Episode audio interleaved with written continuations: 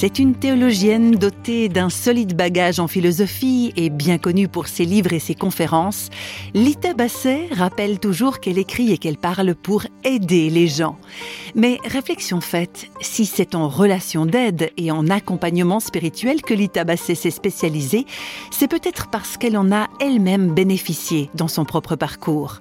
En effet, la théologienne a connu une grave dépression qui a débouché sur un long travail de thérapie. Mais avant cela, au cours d'un voyage, Lita Basset avait fait une curieuse expérience, une expérience qu'elle passera sous silence pendant des années. Je ne sais pas jusqu'à quel point cette expérience mystique, on va dire, m'a porté dans une zone de moi que je ne savais pas, parce que pendant très longtemps, je ne savais pas qu'en faire et j'en parlais même à personne. Il a fallu 20 ou 30 ans pour que j'en parle. On était euh, à Djibouti, puis en fait, on était sur un ferry. Donc, on avait passé une semaine de l'autre côté de la baie de Tadjoura, à Djibouti. Et on, rentrait, puis il y avait un clair de lune.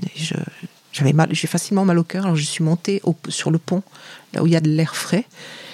J'avais cette semaine qu'on venait de passer, j'avais été extraordinairement déprimée.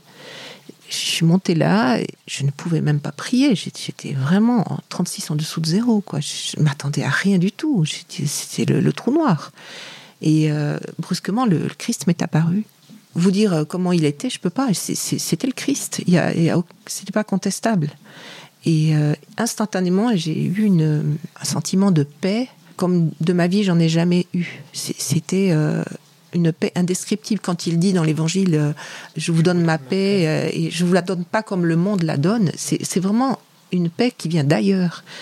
Et presque instantanément, tout ça a peut-être duré que quelques secondes, je pourrais pas dire, un sentiment d'être aimé comme de ma vie, j'avais jamais été. Je m'étais jamais senti aimé comme ça, jamais.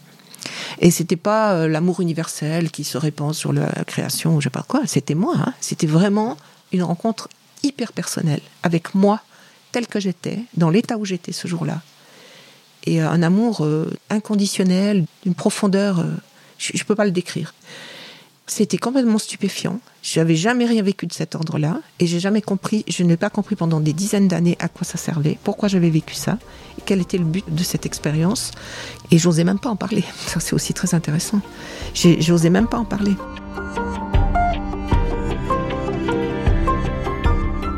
Une expérience forte que cette vision du Christ, une expérience dont Lita Basset s'est longtemps demandé quel en était le sens effectivement. Sincèrement, euh, comme euh, après, je n'ai fait que des dégringoler euh, dans les abîmes, j'ai souvent repensé à ce qui m'était arrivé là, et peut-être que ça m'a tenu en vie en fait, parce que c'était comme si il m'avait été révélé ce vers quoi j'irais, mais en passant par des affres et pendant longtemps.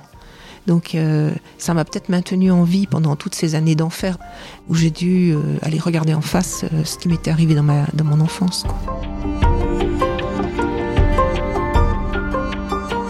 Voilà pour l'expérience de Lita Basset, une expérience qui fait écho à celle de bien d'autres gens qui témoignent que oui, Dieu s'arrange pour nous faire signe de façon très personnelle.